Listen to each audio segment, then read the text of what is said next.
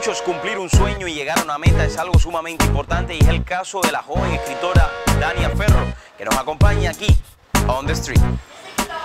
Dania Ferro, aquí en On The Street, gracias por acompañarnos, gracias por estar con nosotros. Gracias, Dariel, gracias a ti por invitarme y para mí es un placer estar aquí. Siempre veo tus programas y me encanta. ¿De verdad que sí? ¿O Sí, es porque no, estamos en la cámara? No es buena me cortesía, me verdad que me gusta. No me mientas, no me No, mientas. tienes una voz muy linda. De verdad. Y tus entrevistas son muy buenas. Dania, eh, siempre he admirado todos tus, tus libros, eh, todo lo que has escrito.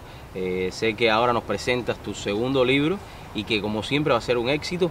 Eh, Gracias. creo que es importante y, y te elogio por tu ímpetu, por tu eh, empuje, por seguir adelante, eh, pese, pese a todo, pese a todo. Háblanos un poco, Dania Ferro, de dónde eres, eh, Soy pinareña, ya tú sabes eso. ¿de ¿verdad?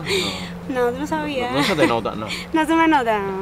Sí, soy de Pinal del Río, de San Luis, soy de Pino Solo, lo digo con mucho orgullo. En Cuba me su vergüenza decir que era de Pino Solo porque te imaginas, ¿no? A mí nunca me dio vergüenza decir que era de Cuba. Bueno, pero tú eras de La Habana, yo era de... O sea, a mí nunca me dio vergüenza decir que era de madruga, porque soy de madruga. Pero a mí sí, chico, porque a mí me, me hacían muchas bromas en la escuela. Me decían, no, pudieron ponerle un nombre más lindo a tu pueblo. Por ejemplo, Pino Alegre, Pino Encantado, pero Pino Solo, ese nombre está feo. Y mm, sí me da vergüenza, pero ahora no, lo llevo con mucho orgullo y escribo mucho de Pino Solo en mis historias.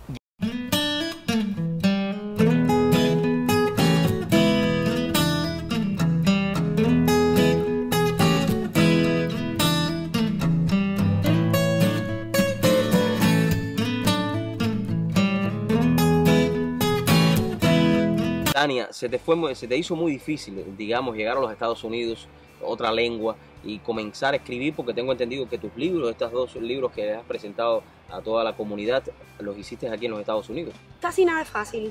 Difícil, mm, tampoco puedo decir que fue difícil, porque he tenido bastante suerte. Llegué de Cuba en el 2004 y ya en el 2005 estaba trabajando en el News Press como columnista profesional. Eh, tengo un montón de gente que agradecerle porque de verdad que me, me ayudaron bastante. Luego en el 2007 comencé en Vista Semanal, que es el periódico para el que escribo ahora. Y puedo decir que no ha sido fácil, tampoco difícil. Ha sido más bien persistencia, pienso, ganar un sueño, tocar puertas, luchar, tú sabes hablaban casi todo el tiempo en inglés, pero de vez en cuando se les escapaba una frase que los delataba como cubanos. Mi hijo seguro hubiera explicado del hambre. O muchacho, porque estás más flaca que un fideo. Ellos no fueron la excepción. También lloraron al fundirse en abrazos y al verse. Estaban al fin unidos. Tenían la oportunidad ahora de vivir cerca de poder disfrutar cada Navidad o cumpleaños juntos. Para todas aquellas personas, aquellos jóvenes que quieren seguir tus pasos, que quieren decir, bueno, voy a tomar la decisión y voy a escribir un libro. Bueno, lo primero es el- la idea. Si quieres escribir un libro, eso es la idea, ok. Lo que quieres hacer, luego cómo lo vas a hacer, el título. No darse por vencido, eh, tener disciplina.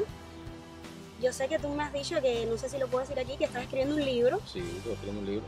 tratar de al menos diariamente escribir una página.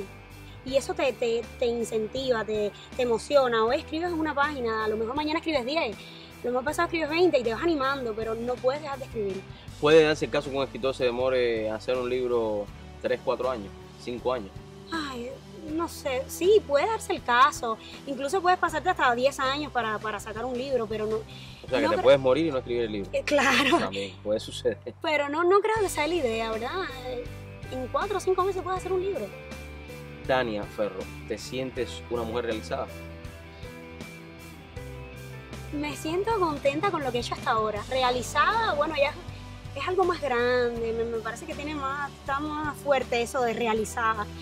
Completamente así, tengo 29 años, tú sabes todo lo que me falta todavía. Está jovencita. Parece muy más jovencita de, lo, de la edad que Gracias. tiene. Por eso que dice más- la edad. Tú pareces más viejo. Más mentira. Bueno, No, así, mentira, mentira. Eh, eh, por eso que dice la edad, porque tiene 29, si no, no la dijera. ¿Cuántos tú tienes? ¿Cuánto tú crees que yo tengo? 58. No, 58. Mentira. No, tengo 85 años que voy a cumplir la semana Ay, pasada. luces muy bien, te ves de 20. Pues porque la historia es una chica que tiene como cuatro apellidos. Tiene, es una historia, es un relato, lo tienen que leer. Pero esa chica tiene como cuatro apellidos en toda su vida. Y ya el quinto es Missy López, porque se casa y se convierte en Missy López. Sabes que aquí te, te casas y, y tomas el apellido del, del esposo. Y por eso es que Mimi de la Rose se convierte en la señora López. En este libro que nos presentas, ¿hay algo tuyo? Eh, veo en tu mirada que, que no voy a decir la respuesta, pero ¿qué ves? No, dilo, dilo, dilo. No, no, no lo quiero decir. Si aquí veo que todo, sí, dilo. veo que sí.